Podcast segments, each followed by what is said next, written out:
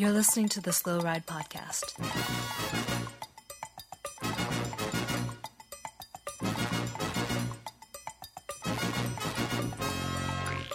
Bikes, advice, and rumors straight from the source. The SlowRidePodcast.com and on Twitter at the ride.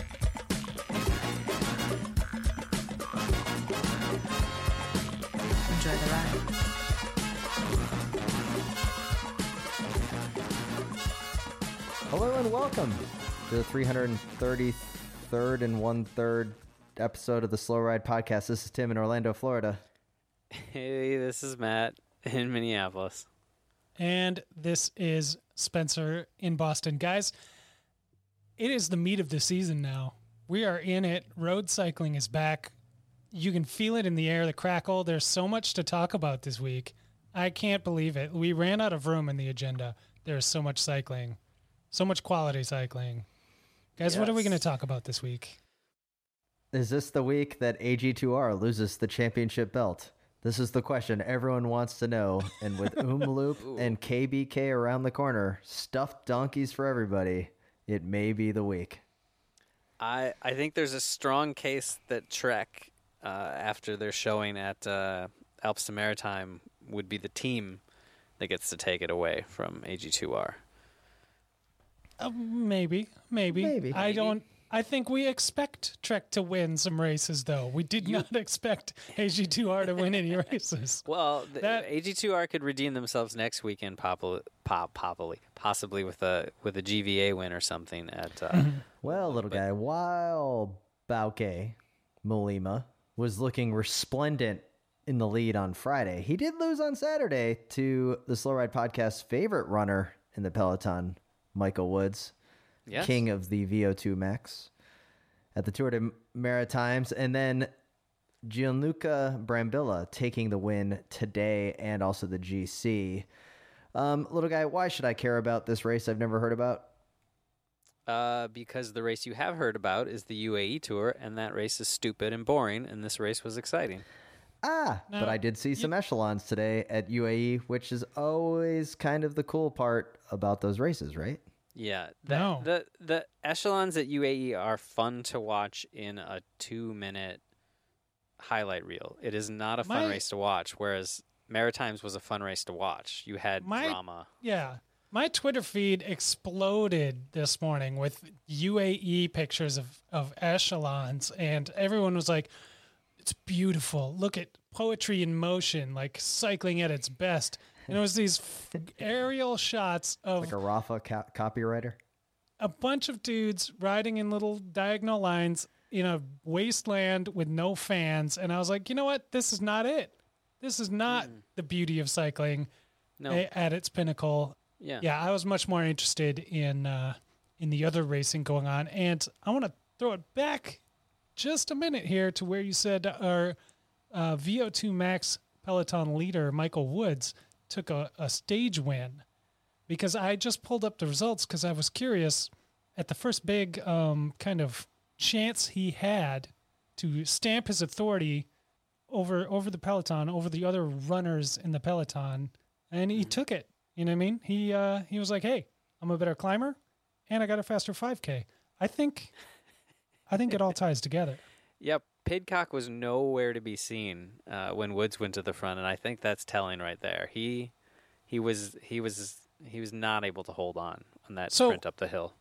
michael woods first place uh tom pidcock you gotta scroll down to 81st place three Yeah. minutes 10 seconds down Yeah, I just it's controlled that embarrassing. not Yeah. Yeah, not impressive. I, I scrolled because I wanted the sensation of how far, uh, how much, how deep Michael Woods drove the dagger. Because a lot of people are like, oh, you know, Bauke Mollema or Ineos or, or, you know, these guys who are trying to win the race were the ones who felt the pain. But no, I think it was Tom Pidcock. Oh, he definitely Could felt have the pain. Yeah. On his side, he does have probably a 15 year career ahead of him to So, make up for it. I mean, um, so is this okay? So there's Maritimes race. Then at the same today, the first stage of UAE with Mathieu van der Poel winning. Not bad for a pro continental team, taking a stage win over a star studded field, including on the podium with him David Dekker and Michael Morkov. Said with confidence.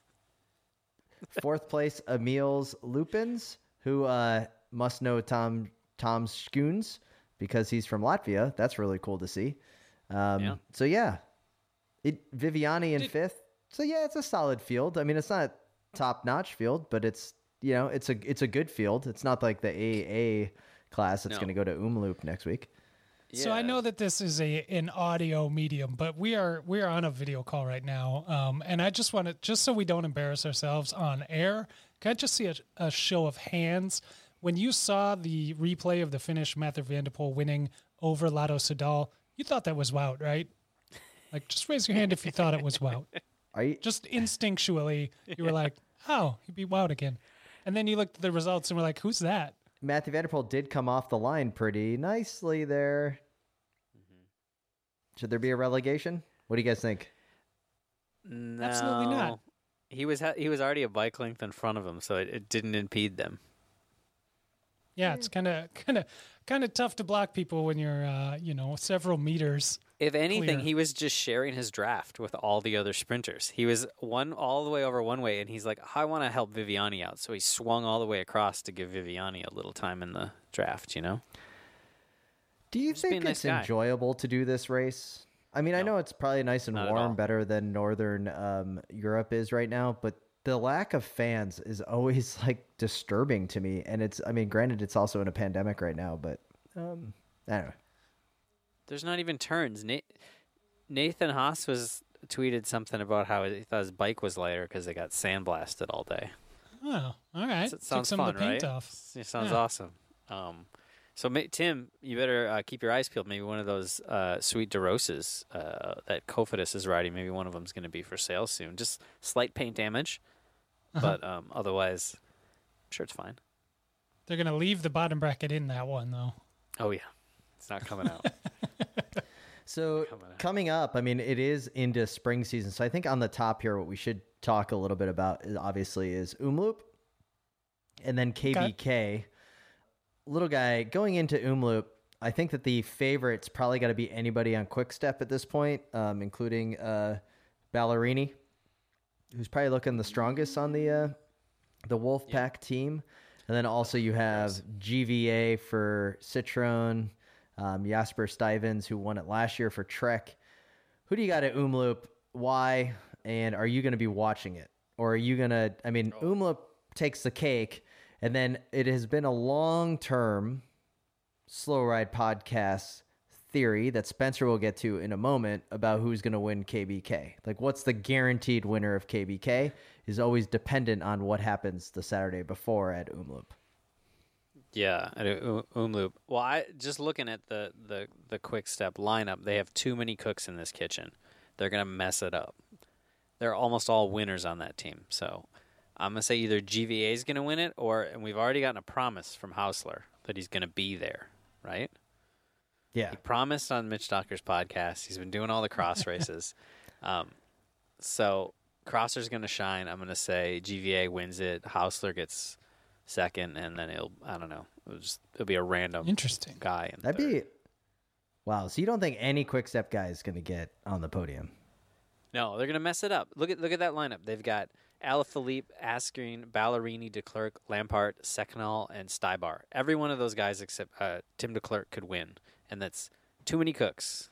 Way too many cooks in the kitchen. They'll figure or it, it could out. be a. Michelin starred restaurant that is really, really good because even the sous chef is better than anybody else out there. I, little guy, it will be hard for Quick Step to lose this one. I'm sorry. I think it's going to be a double up. But Spencer, if Quick Step Mm-hmm. loses, what is the Slow Ride Podcast rule that you instituted probably three years ago at this point? If the inevitable happens somehow, uh, or the uh, the impossible happens, sorry, somehow, Yeah. and uh, Quickstep does not win, then it's a guarantee, a slow ride podcast guarantee that they do win KBK the next day. Absolutely. Yes. Yes. And that's where Ballerini shines. Yeah, I I am a little bit uh, uh, with little guy on this. I don't really see how we might be treated to a Mapei podium sweep. Could Like be. A la late '90s, everybody's juiced to the eyeballs, um, full gas, Yeah. full. They actually insert it in the eyeballs. It's a little weird, but it's the best way to beat the testing. Hey, it works. Yeah, well, now they know to look for it, so uh, yeah, they've moved past that. But yeah, Quick Step is hard to bet against in the in the opener. Uh, certainly on the opening weekend, um, but I think I mean I think I would do just that.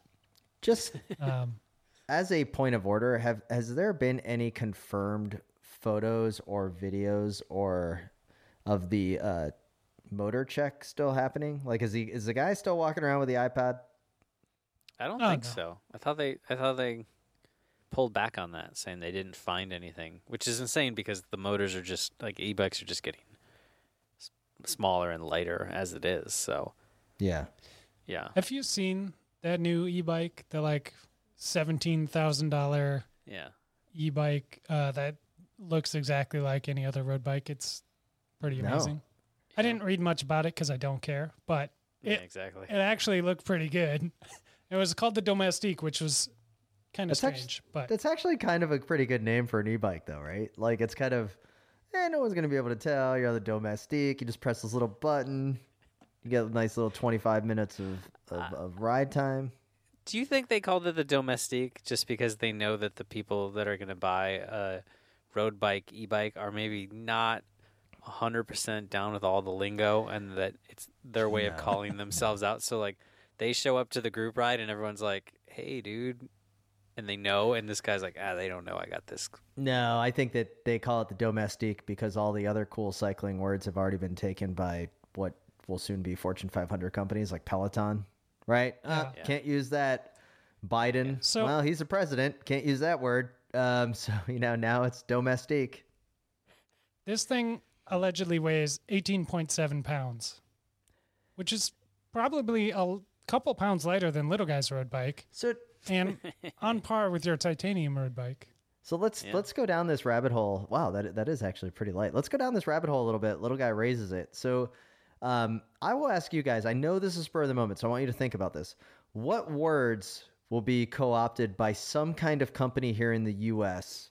from the cycling lexicon? So I'll start. I think at some point that we will come across some cycling company called Palmares. It may be like a um, you know a food company of some kind, like nutrition. It may be some kind of um, website, uh, you know, Silicon Valley type thing, like oh, Palm like Palmares, or it's going to be a, a bar of some kind, like oh, we're going to go to the bar and oh, what's it called? It's bike themed. Oh, cool. Like what is it? Oh, it's Palmares. Yeah, it's pretty cool. So, Could do you be. guys have a word that you think is gonna, you know, Peloton is obviously being the big one um, that we know of, um, Uh, Criterium, you know, something like that. What do you think? I'd say Cole will be one. There'll be a brand with a little little mountain logo, and then it'll just say Cole. You know, Okay. it's, it's ambiguous enough, but I think people, you know, get it quick enough. It's it's uh, Like ooh, C O L, Cole. Yeah. does it does, yeah, it's like ooh, it's not mountain, but ooh, it's like it's a fancy foreign Oh. mountain. Does really well in West Virginia.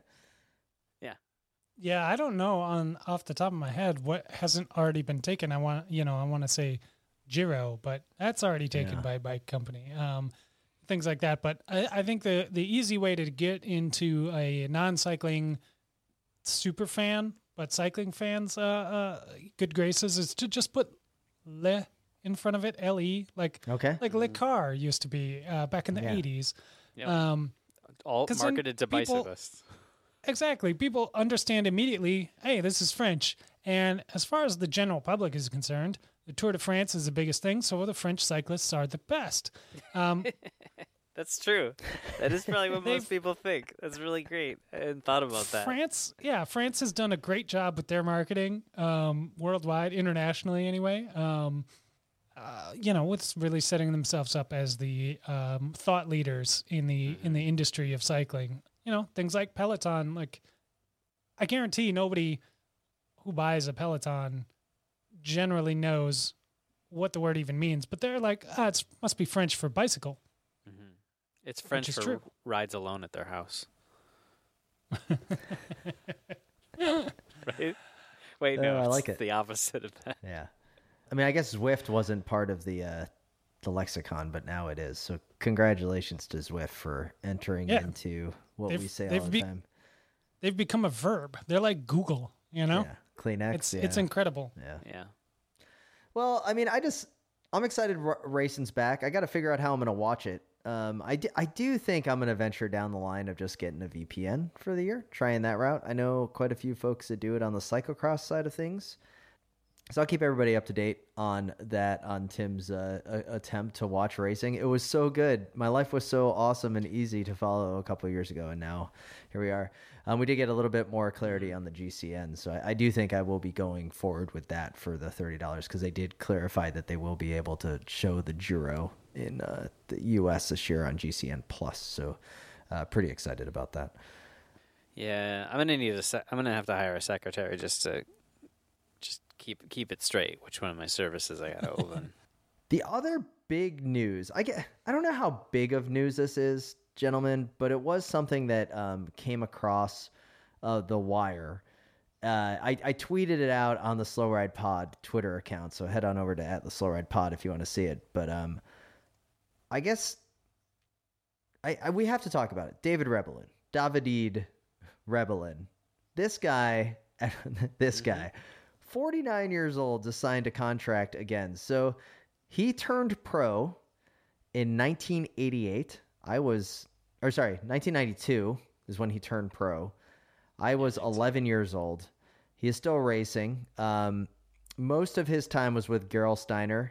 He took a nice uh, two year uh, mini vacation there in 2010, 2011 timeline. And he's been racing Continental for the most part s- since.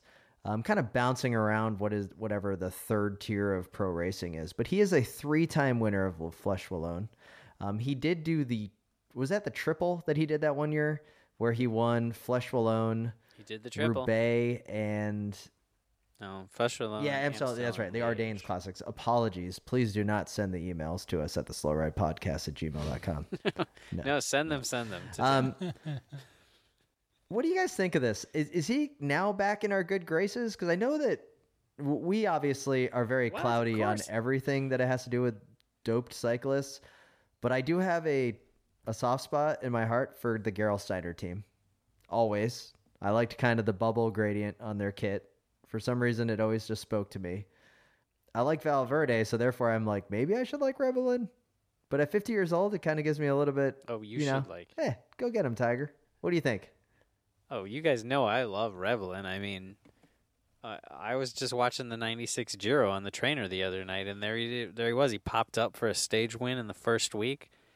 Uh, they called it the young man, David Rebellin. 1996 was that on the VHS tape? oh yeah, on the VHS tape. That's I mean that's do you how great rewind it is. it when you're done? Uh, sometimes I don't, and then I'm mad at myself a year later. But Do you have an automatic rewinder? I don't have one of those separate rewinders. I should invest in one of those. Yeah, I bet you can get them kind of cheap. Uh, Um, either that or they're really expensive, right? It, it is absolutely stunning that he is uh, still racing. But um, anyways, uh, Spencer, are you uh, buy buy or hold on David Rebellin's uh, Hall of Fame uh, career? Do you, are you uh, would you vote him into the Slow Ride Podcast Hall of Fame? No, absolutely not. What? So I sold on David Rebellin probably 2005, and I haven't bought Said good. since. Yeah. So so would you okay, um how to frame this so I can get the answer that I want. Um Spencer, Uh-huh. maybe not a first round or second round Hall of Famer, but is he going to back his way in like Bert Bly- Blyleven into the Slow Ride Podcast Hall of Fame? I see. Um, man, that's a tough question. I because He's because for sure not first ballot for me. I'll put like totally I like, know what you're getting at because I'll put Valverde in, but I don't want to put Rebellin in. And there's not really much difference between the two when it comes down Whoa. to it. Whoa. There's a huge difference. Well, I mean, one was a world champion, and that's a pretty big Yes. difference. Um, And one has stayed at the world tour level for Yeah, eternity. But but Rebellin stayed at the World Tour level for as long as as as Valverde. He's just kept going. Well, He's just added on more time. From ninety Yeah, I two guess. to two thousand eight, he was al- always on top tier teams, and he came back on our favorite NASCAR team in two thousand nine and got some big wins. Mm-hmm. And then he's been on the teeny teeny teams since two thousand eleven. Yeah, he's been he's been on a, a long, slow descent, and I, I I loathe to give the guy any airtime on this podcast. Um, so it pains me, you know, and it's not uh, to even have this conversation, but it's it's not a guy that I am going to vote into the Slow Ride Podcast Hall of Fame. I I actually need to look up the bylaws of the Slow Ride Podcast because I'm not sure if uh, if it's a sixty percent majority, you know, or if I can filibuster this thing. So Yeah, I don't know the rules either, but uh, I'm voting him in for sure. He seems to have his own kits too, so I am going to head on over to his. Well, apologies um, to all our listeners that probably are with Spencer that we shouldn't be spending any more time with David Rebel and talk. But it is uh, something that I did think that was, uh, it, it did catch me um, as a surprise. And before we head into the preem lap, one of the final things that I did want to just mention is I was listening to the um, Nowhere Fast podcast here on the Wide Angle Podium Network. Um, never before I've been so captivated for um, virtual racing. But one of the things that has really got me um, got me excited was learning a little bit about this Movistar Zwift tryout for the E team that Movistar is now putting together. So they're basically Movistar is going to have a e racing team that gets to go to training camps with the real team okay, um, you get some free kits. You get a you get a bike for the trainer. You get a bike for riding out on the road, and it's kind of like a big, massive tryout. Now you're not going to go race with the team at Omloop, although you could probably get a start because it's Movistar in the classics. But you could, um, you know, you get to be with the team. And I have heard that the tryouts have been kind of a little bit of a disaster from the Nowhere Fast podcast, especially um, uh, Mike was talking about it. I I need to learn a little bit more, but this strikes me as like Movistar has had a little bit of a changing of the guard, is what I'm seeing here, right? a and what I want to get at here is that we have the Netflix documentary season one, Mhm. which is amazing that that thing even got broadcast. If you think about it from the standpoint that, you know, there's a lot of infighting happening on that team. You know, Carapaz, um, and then you got the Nairo, and then Valverde, all of it together. There's a season two coming, and now we have e racing um, with Zwift. It seems that there really is a changing of the guard, is what I'm picking up on.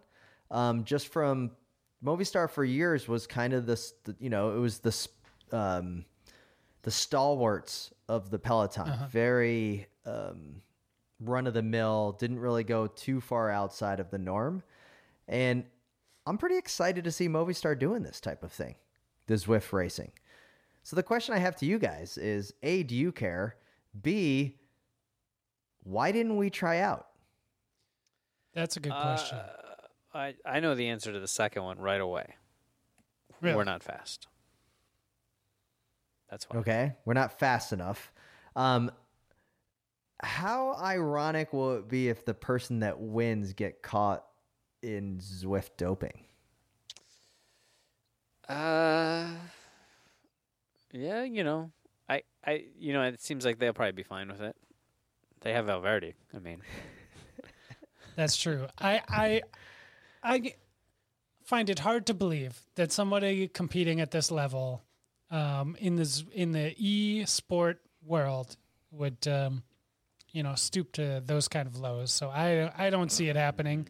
Um, I don't see anybody you know um, you know if they've got the computing power to raise their watts to a level to um, get them on the Movistar team, they would be better served uh, being out there mining some Bitcoin. That's very true. Spencer, very rational um, with the mining of the Bitcoin reference. I do want to say, like, it would be hilarious if someone hooked up their their trainer to the blender, right? Uh-huh. Found a way to just dial in the the whole story, the video, everything, where they get the Movistar sponsorship, and then Movistar, you know, puts them on a plane, flies them to Mallorca for the training camp, and you know, the whole team's there getting all kitted, and then in comes you know someone that's just rocking the triple extra large bibs, triple extra large jersey, just like, oh, I'm here for the you know, just the hangout sesh, like not even a cyclist at all. Like, like what are you talking? Like that would be a great um, candid camera type moment. That's a pretty long con just for that. Yeah. It would be a great con though. Yeah, I well, you assume should do there's- that. I think. Yeah, there's some sort of uh, tournament esque qualification um, process involved here that I have no idea what it is, but I assume it runs very similar to the qualifications um, that happened Yeah, it's a- in in the powerhouse cycling movie Rad. Uh, back in the day, where you have to race against all your competitors in a, a series of heats and uh, place in the top three um, twice, and then you're qualified for Hell Track. Now I know you guys, everyone wants us to talk about Rad, but what we really should be talking about is the superior BMX movie. Of course, I'm talking BMX Bandits, filmed in Australia mm-hmm. and starring very own Slow Ride podcast correspondent Michael Matthews. So let's check in with Michael Matthews on BMX Bandits in the Preem Lab.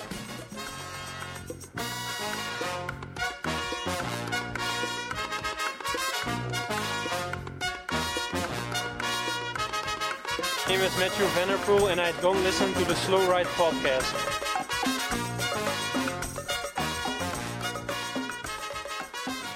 Like to thank all the listeners and supporters of the Wide Angle Podium Network. Head over to wideanglepodium.com where you can support a wide host of podcasts, including the aforementioned Nowhere Fast. We also have Criterium Nation, good friends over at Cyclocross Radio, where you can also learn a little bit more about their um, Substack, the Cyc- Cyclocross Bulletin.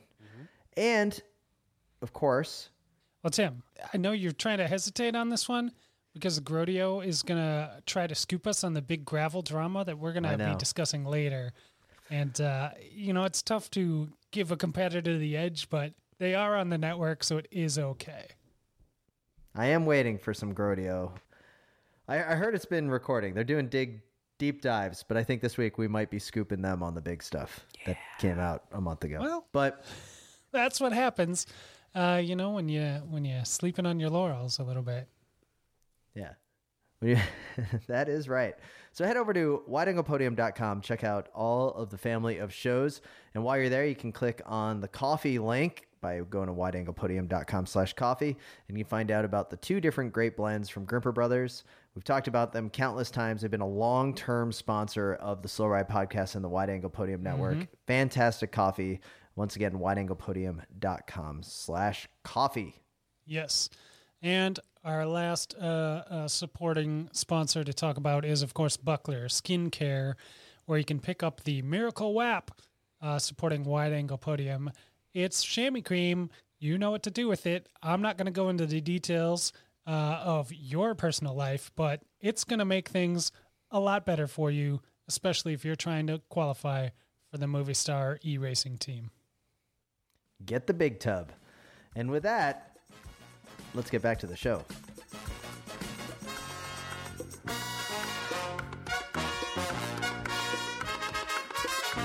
Ow! What's going on? This is Jeremy Powers, and you're listening to the Slow Ride Podcast.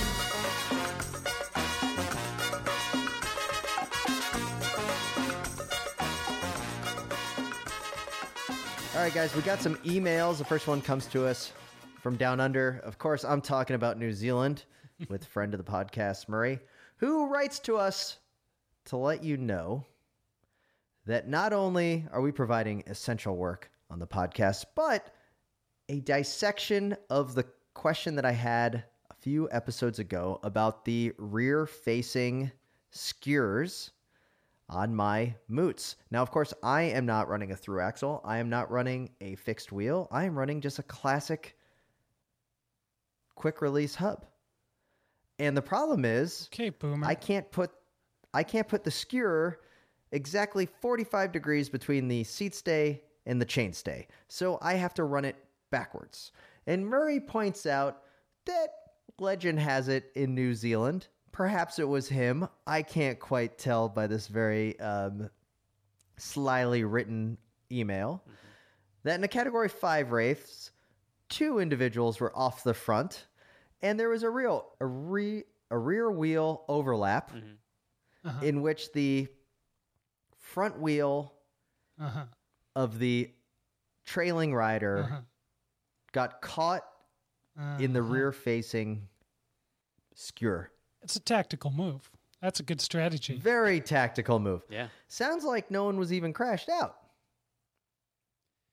I mean, that's the Yeah. best case scenario, right? Um, But the leader had to stop to readjust the wheel because it came out of, you know, Well, it was it was a you know, through axles have solved that problem. So now, uh, when you're coming up with these uh, kind of shady tactics in which you're trying to take out spokes of your breakaway mates, through I'm sure no fault of Murray's or Rider X's um, fault, uh, their their spokes were taken out um, unjustly back in the day in that Cat Five race. It's much easier to pull off that move now, you know. And I've I've come across this myself, uh, but luckily with through axle technology, there's things get crazy, you guys. I know you, you neither of you run them, but uh, nowadays you can just push in a little button and like move that handle around wherever you want it, and then set it. That's great. So you tighten it to where it needs to tighten to, and then you can just move it without loosening it. It's great. Nah, it sounds sounds suspect to me. It's Sounds- true. Sounds, sounds Um, too good to be true. Okay. Yeah.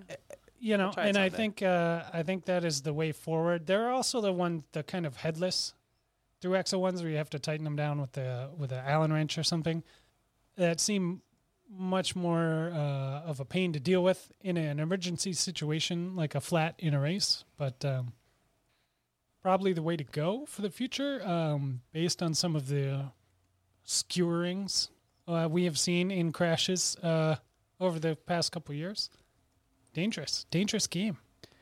Do you guys remember when um, Rico, speaking of bringing up more long Ah. covers, when Rico came back, that guy. Uh, he made his first comeback, and he was at some final with uh, Linus Gerdemann, and Gerdemann stood up in front of him and you know kind of shifted back a little bit and took out Rico's spokes, and Rico just went on a total rampage in the press for a few days, and he had came, came across the, the the line with his eye all bloodied or something.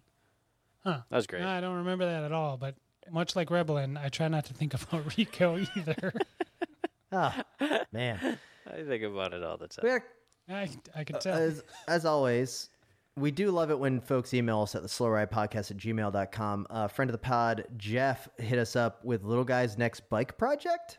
And I don't know if you saw this video that was going around, but this Oh, was the Yes. the ice bike made with with wheels that were made out of circular chainsaw discs. So Scary. like 700c chainsaw um, wheel. You know, Paul Bunyan would be proud of this setup. It was quite the um, the the video was really well shot, but it took a really long time to just show me a bike going around on the the Yeah. ice with Mm-hmm. chainsaw wheels. yeah.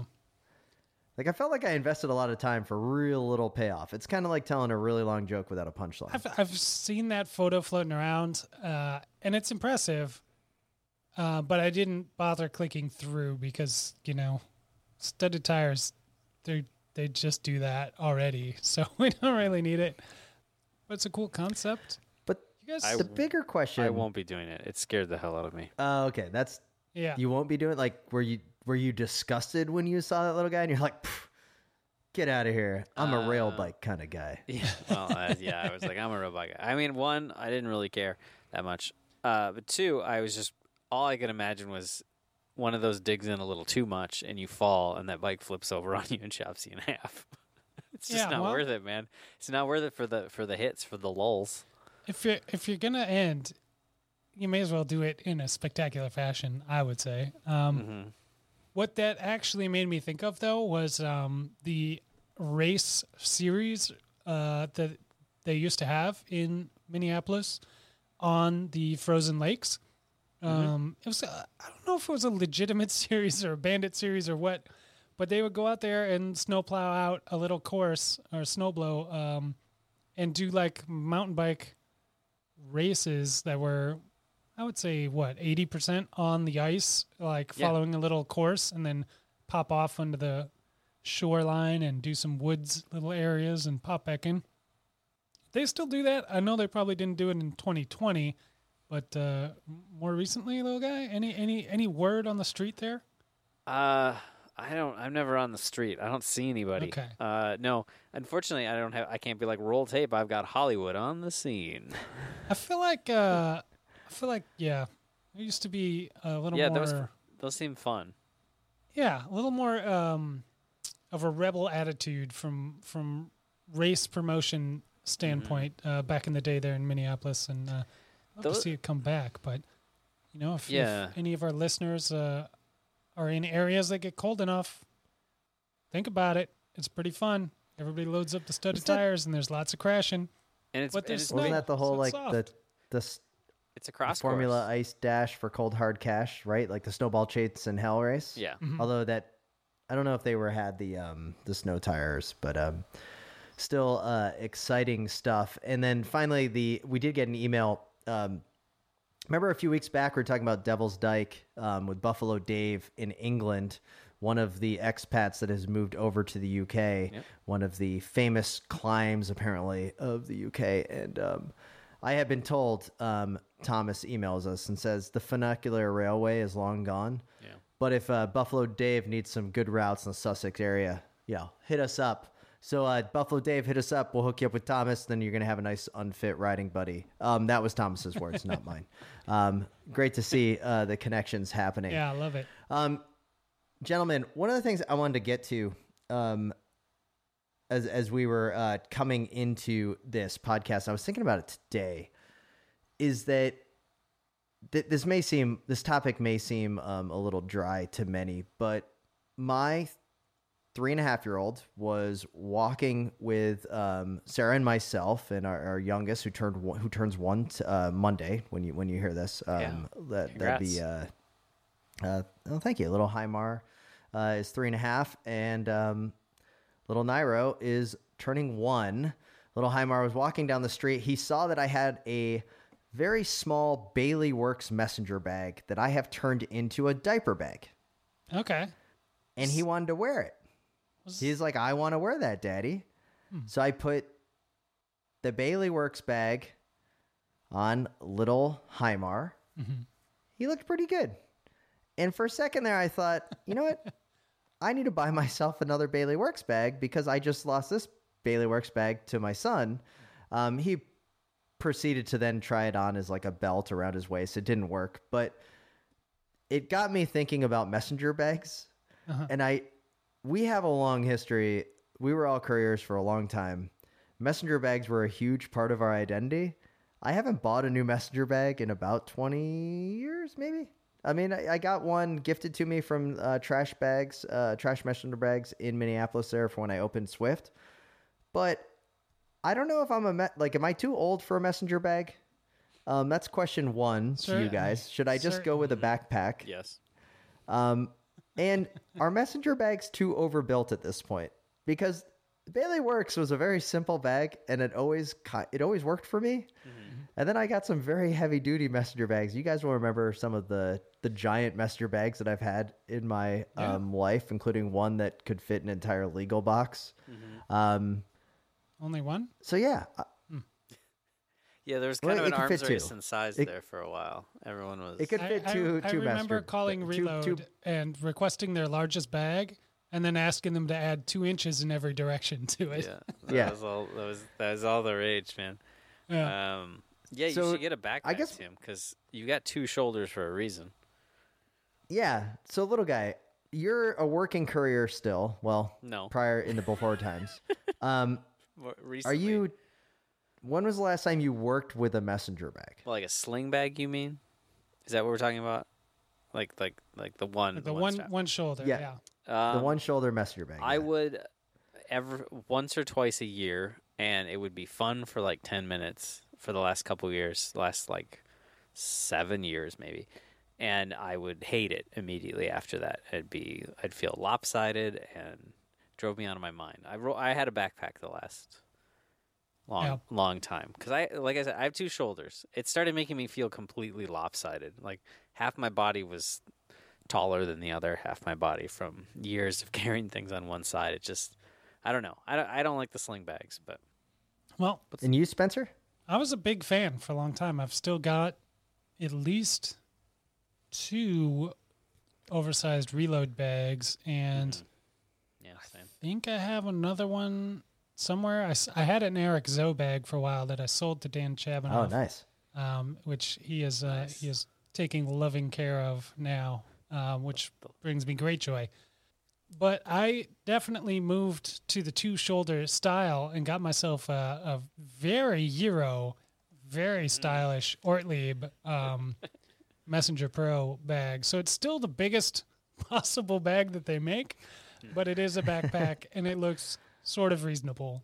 Um, but even that doesn't get that much use these days, uh, sadly. because I'm running. I have three messenger bags still in my possession. I have the one that I got from Trash bags with the Swift Cycle logo. I have, and then I have two Dank bags. I have the yeah. Grain Belt Minneapolis bag that you guys have seen, which Yeah. can fit two Lego boxes in it.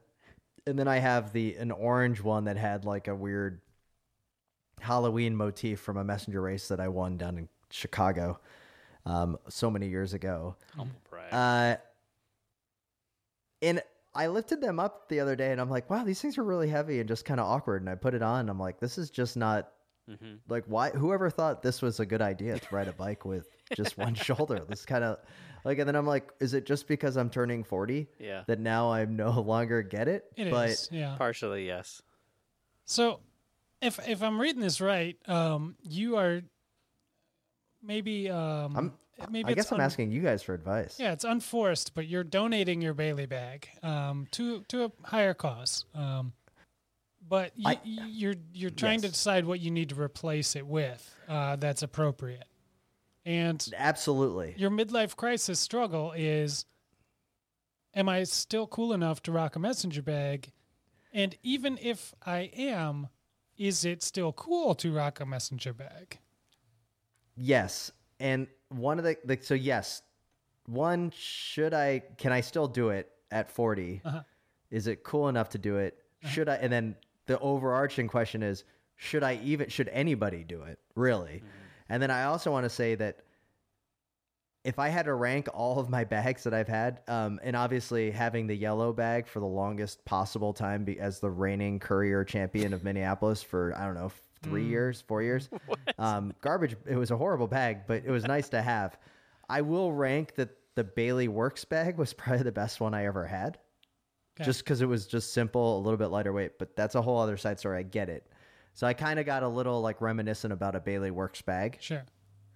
Um, this isn't an advertisement for them, by the way. Um, but it's just more of it's just what I you know it's you know it's like my first car. Not the even Volvo sure 711. they're still in business. Um, Yeah. but, Yeah, yeah. I don't even know. um, but so my question though is, Well, I have an answer, What- and I don't know if little guys come up with an answer already too. But uh, I mean, it's clear to me what you need to do. Little guy, No, do you I- have uh, do you have any wanna- advice? I'll hear yours. I have kind of a two part for him. So you, you Okay. Go. I think um, Tim should certainly replace this Bailey Works bag, and I think he he is his instincts are correct that the the single shoulder messenger style bag um, it got done in. It got done in sometime in the mid two thousands. Um, it it got taken over by the mainstream, and it's no longer cool. You just can't do that to yourself, right? is that the chrome the chrome effect? The chrome effect happened, yeah. Um, the I- chrome, chrome bags- and, and the Yeah. chrome bags. You know, I and see what you did there. I like that. Well done. yeah, um, kind of worked hand in hand. But um, It's the seatbelt thing on the chromes that kind of got me. yeah, more so than that, though. You know, I just I want I want you to get something useful that that you're gonna use because if you get a backpack like little guy uses, I just don't see I don't see I know you and you're gonna think, well, you know, this isn't practical. I can't use this all the time. It's not a good investment.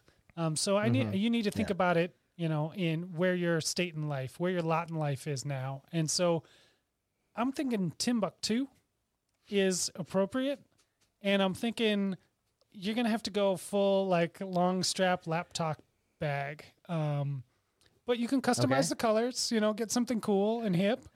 Custom, customize the three panels on the Timbuk2. Customize the three panels. Um, but you know, make sure to get get the right size for your your MacBook uh, Air, and um, you know, carried around Is with Timbuk2 ease. still a thing? Oh yeah, they've moved Yeah, into I'm like sure. corporate sales and stuff. It's great. It's, you know, for the busy professional, Okay. you know that they used to serve. What?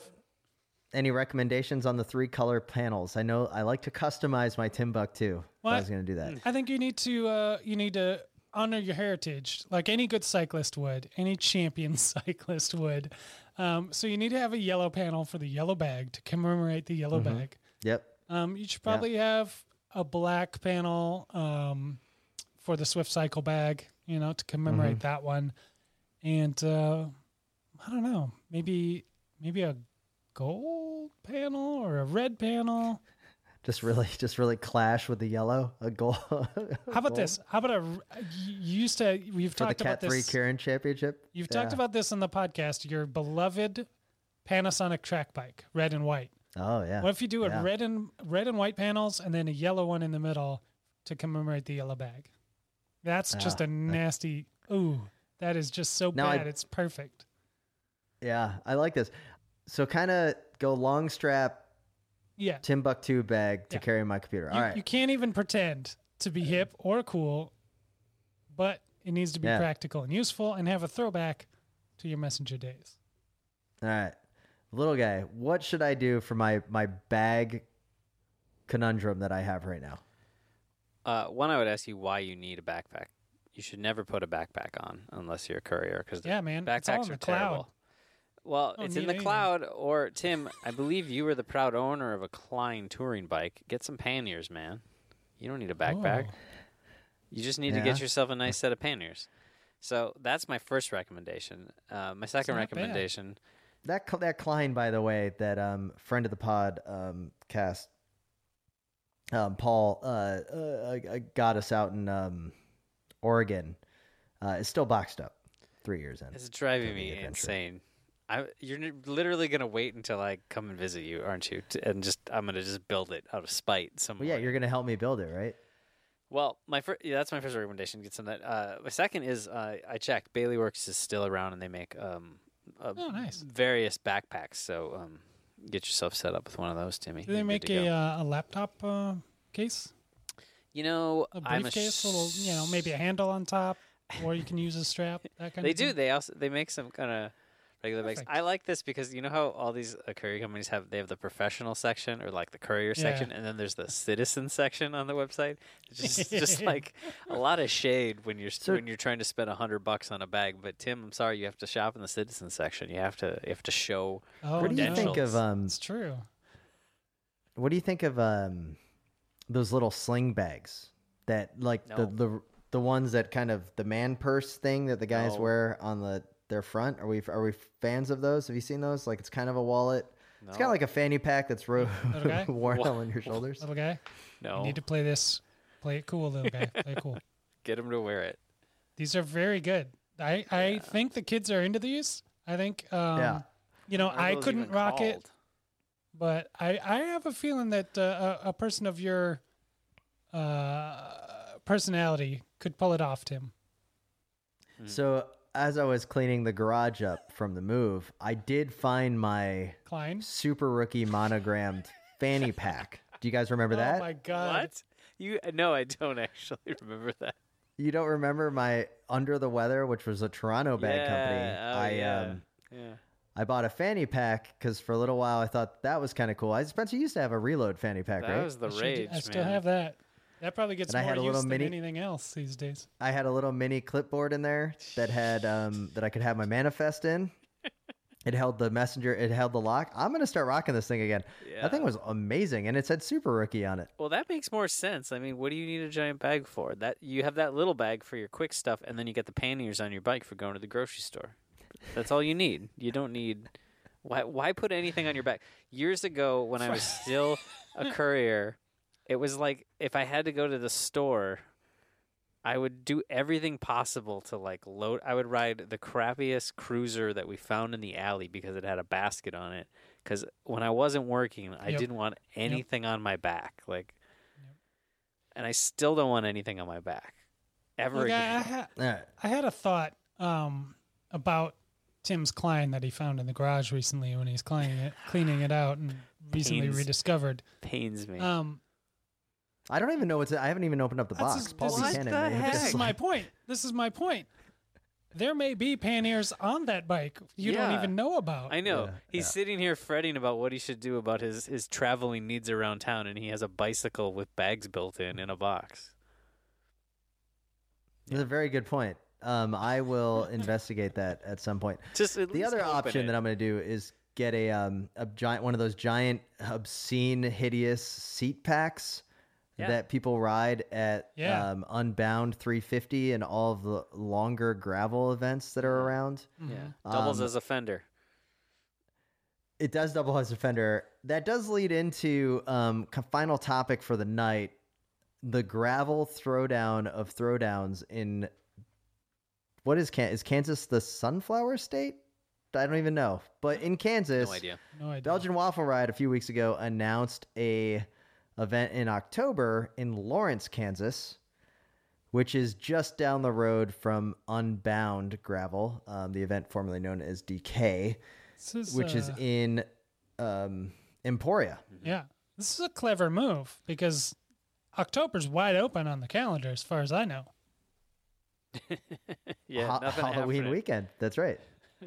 um, now the Belgian Waffle Ride. A uh, um, couple of things here. Four events in 2021: California in July, Mm-hmm. North Carolina, um, kind of in uh, Asheville area in August. Mm-hmm. They got a Utah event, and then a new event on the eastern part of Kansas on October 31st. Uh-huh. Are they going after? I mean, Lifetime hasn't even put on a Unbound yet, right? No. No, not yet. I don't even know if we know if it's going to happen. I know the three of us have entries. Um, the the tandem was going to go out last year, canceled. We don't know if it's going to happen in May. It's kind of right on the the level, but here's the thing: Yeah. is that I don't think Unbound can be postponed to the fall because one of the main things with Unbound is that the lodging at the Emporia State University mm. is kind of what you know. It's a small town. There isn't a lot of hotels lying around, mm. Yeah. and so now Belgian waffle rides come in and just kind of taking it. So Any any chance they had to reschedule has been compromised by this new event who jumped in to the open spots on the calendar. I don't think it helps it at all. And it is a one hour drive between Emporia and Lawrence. So Lawrence is just west of Kansas City. Now, the Belgian Waffle Ride is going to be held in conjunction or as a fundraiser of the Steve Tilford Foundation. Shout out to Steve Tilford and Tilly's Pies up in Hayward, Wisconsin, home awesome. of Chequamegon. Yeah. Um, huge fans. We we always were of Steve. Tilford. So great to see a good um, nonprofit use of that with Belgian Waffle Ride. I just, how many people want to go to Eastern Kansas multiple times in a year? um, the, I I admire what Belgian Waffle Ride is doing. Uh-huh. Kind of a ballsy move to go into the backyard of the the kings of the gravel scene. Yeah. Hitting them when they're down, though. I mean, if you're ever going to strike, this is when to do it. That's So true. I, I For guess sure. is that what you're asking? Is this a tactical move? Are they making a play for the crown, or do you just think it's Or- curious? I think it's curious. I think that there's it's definitely weird in what Belgian Waffle Ride is doing, which I find different from from an outside perspective of what Lifetime is doing. So we've got Lifetime that owns Unbound. Mhm. And they have a couple of like they also own Leadville and they have all the, you know, the running races, marathons and all that. But they've got Leadville and Leadville Their queen event, Chequamegon. and Chequamegon, thank you, and Lutsen 99er. But Leadville has a qualification series to get in, right? There is not a qualification series with Lifetime. Now, Lifetime did start up Big Sugar in uh, northwestern Arkansas, and they also have the Crusher and the Tushar, which the worst named gravel race of all time. But they have three marquee events, one of which, two of which have never existed under the Lifetime banner, and then Crush in the Tushar, um, I think has gone once before.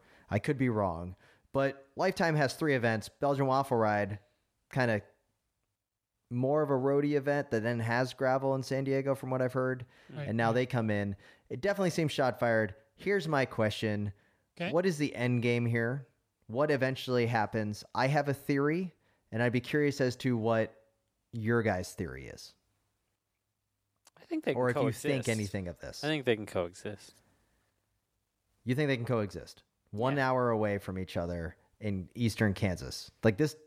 Yeah, mean, because there's more people than can do each. Like m- a lot of people want to get into Unbound and don't get in. Yeah.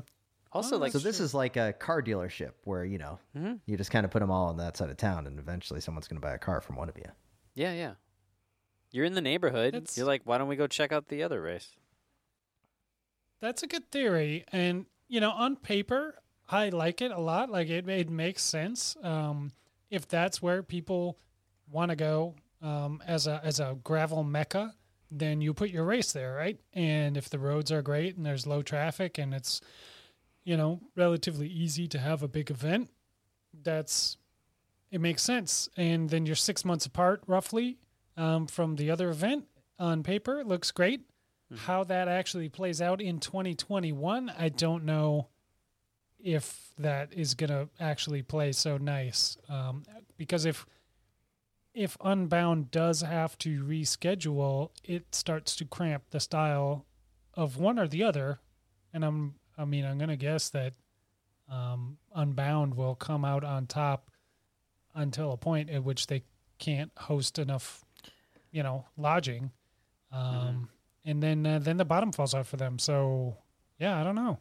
Interesting. Well, Un- Unbound would definitely be the the Super Bowl event, right? So Right. it, it comes in with the heavy handed, and I think that the way that Big Sugar sold out in what was it like seven minutes, they Yeah. sold the two thousand spots or whatever. I mean, it like they can push a lot of muscle around at Lifetime. They have you know thousands of people on their their lists from past events and all of that. Um, I think the theory that I've got is that Belgian Waffle Ride is they're going all in. They're looking for a buyer. Is is how I mm-hmm. see it. Like I if I'm game theorying this out a little bit, this rapid expansion it, it really is the Wild West. And I know that gravel racing uses too many of these types of tropes and all of like, you know, the the mm-hmm. Mm-hmm. pasteurization of American history and all of like the westward expansion. But there is something about Belgian Waffle Ride doing four events across the country that's very attractive, I think, to a lot of groups if they can kick it off. Um, and I could see someone coming in here trying to buy it. I don't know if it's going to be lifetime, but it seems to me like like they're making a play to um, to be the the kings of the scene. It's interesting to me. Um, I am surprised that uh, there are other events that haven't like teamed up within Belgian Waffle Ride or that Lifetime hasn't purchased. The main ones being obviously Mid South, and then the other one is at Steamboat Gerville out in uh, Steamboat Springs, uh, Colorado, I where they make the moots. I think you had marbles in your mouth when you said that. Uh, You said that sounded like you said Gerbil. gerbil. Uh, Gerbil. Well, there's no there's no vowels in that one. Oh, okay. I'm sorry. I just thought you had marbles in your mouth. Go ahead. I just all of it together, gravel racing and riding seems to be definitely what's gaining steam worldwide. People come in from across the world to go to um, Unbound, and then we have events that are in Europe, like Dirty Reiver, that are huge on the gravel scene. That's in, um, I I believe, in Scotland. So it's just it's interesting to me. Um, and I'm waiting to see, you know, more of these races kind of take that next step because I think it's only going to get bigger, and eventually the UCI is going to come in and try to mandate rules and all of that into this thing. Well, Yeah. Hopefully, I'm still a cat too. Then. it doesn't matter. I'm slow. I um yeah, I have no experience at Unbound. My uh my my chance was taken away from me by this pandemic. Um and Could have been outside of we would have uh, really enjoyed it. I know. Out, outside of doing the Almanzo 100 a, a handful of times, um, you know, I don't have a ton of gravel experience, so you know, I had a good time, but um, I'm gonna say I'm gonna say I had a much better time at the Chequamegon, which was not not billed as a gravel race, but I shouldn't be, but may as well be. They'd probably get more um, Yeah. Yeah. entrants. Um, think they would. because you could. Mos- you could Monster s- Cross. Yeah, you could certainly do it on a beefed up gravel bike. Um, Yeah, I did. you know, I think I hope that that's the future. At least that's where um, you know uh, some of the the rebels who don't like the corporateness of the gravel scene uh, head to. Even though Chequamegon is owned by Lifetime as well. I mean, I- Now, Spencer, you're in. it's a very. You're in New England. Mm-hmm. Um, are there are there big gravel events in New England? Because that seems to be Oh, yeah. like the frontier to me that I can't quite find. Like, because you see all these Belgian waffle rides, and then uh, Lifetime events, and then Almanzo and some of these other ones. They all. They're. I never see one in New England. What, what's like Mm-hmm. the big ones up there? Well, there's Rasputitsa um, would be one. I forgot They're- about that one. They're all up in Vermont, basically, and they're all in the spring, and the weather's terrible, and everything sucks, and they're big mud fests. doesn't sound fun But at uh, all. I'm I'm not surprised to hear you haven't heard of them because New England does this thing where it uh, very much insulates itself from everywhere else in the country and does its own thing and doesn't tell anybody what's going on up here, and just has you know kind of awesome stuff happening, but uh, we do it to our own drummer. You know what I mean? Why, Which is why would its you own run problem. the gravel races in spring? It's the same problem we had when we raced road around Minnesota. All the races were April to May, and then the weather got nice, and that's it. No more races. And you're like, cool. I trained. Everyone's in, going to their cabin. I Then, little trained guy. in January to race miserable races, and same with the gravel. Like when we were out in Vermont, the one Yeah. time I was in Vermont was when we went out. What is that in Yeah, it was July? It was beautiful. Mm-hmm. It was perfect. Like I can't think of a better time to be riding a bike out there. There's no way it Yeah. could be any nicer, and perfect time to do a gravel race. Well, there you have it. That's Gravel Corner. Um, and you can pick up more on the next episode of the Grodeo uh, as we dig as they dig Yeah. into more of the gravel politics that we're they seeing out there. But they can correct all our errors. That would be great. yeah, I know, right? Uh, yeah, that'd be fantastic. But here we are, good stuff. Um, all in all, uh, gentlemen. Um, next week, I know that little guy is bringing a new game show Yeah. to the pod. Yeah. Get ready. It's called Goose or Bike. I'm getting ready for next week. Goose or Bike. Goose, goose. And what's the elevator pitch of Goose or Bike? So we can tell all of our listeners. Here's to the elevator pitch. I was riding my bike the other day and I heard this weird squawking sound behind me on the trail by the creek. And I thought to myself, is there a goose behind me or is there a fat bike behind me? And after a while, I turned around and it was a fat bike. But sometimes you just don't know because they make some of the same sounds. So I'm going to come up with a series of sounds and I'll quiz you guys and you'll have to tell me, was that a bike or a goose? I love it. I can't wait. I Can't wait. Well, gentlemen, people. it has been fantastic. This has gone by faster than a Tom Pidcock 5K, and I would not change it for the world. We'd like to thank all of our listeners and supporters of the Wide Angle Podium Network. Head over to wideanglepodium.com. Check out the family of shows, and if you so choose, you can donate and help support the podcast. I'd like to thank our good friends at Grimpeur Brothers. Head over to wideanglepodium.com slash coffee to find out more about the two great blends and bucklerskincare.com, home of the Miracle WAP chamois cream. The tingle is the miracle. BK1 of Rhyme Series Entertainment did the intro and outro. And with that, this is Tim in Orlando, Florida. This is Matt in Minneapolis. And this is Spencer in Boston reminding you to always wave at all your fellow cyclists that you see out on the road. The Slow Ride Podcast. Bikes, advice, and rumors straight from the source. TheSlowRidePodcast.com and on Twitter at The Slow Ride Pod.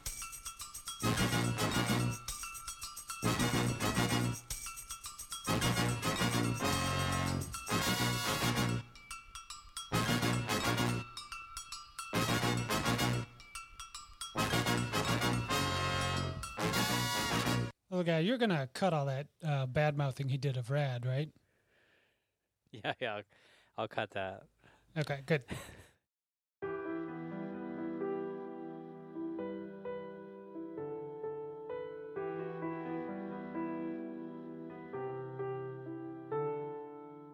There's an elegance to bike racing. For all its technology and engineering, it's a simple question of physics. How do you move a body through space as quickly and efficiently as possible? When the rider and the machine work as one, it's almost as if the solid world has melted away, and all that remains is the spirit, the pure, raw, and unfiltered soul of sport. Life is measured in many units miles, kilometers, kilos, and pounds. But we measure it one corner at a time. We've entered the golden age of crit racing, the most exciting spectator event in sport, where all of human drama plays out before us on our city streets. On this show, we bring you the news of the day and take you inside the personalities of the teams and riders and right up to the gates of the premier events in the world. Welcome to Criterium Nation.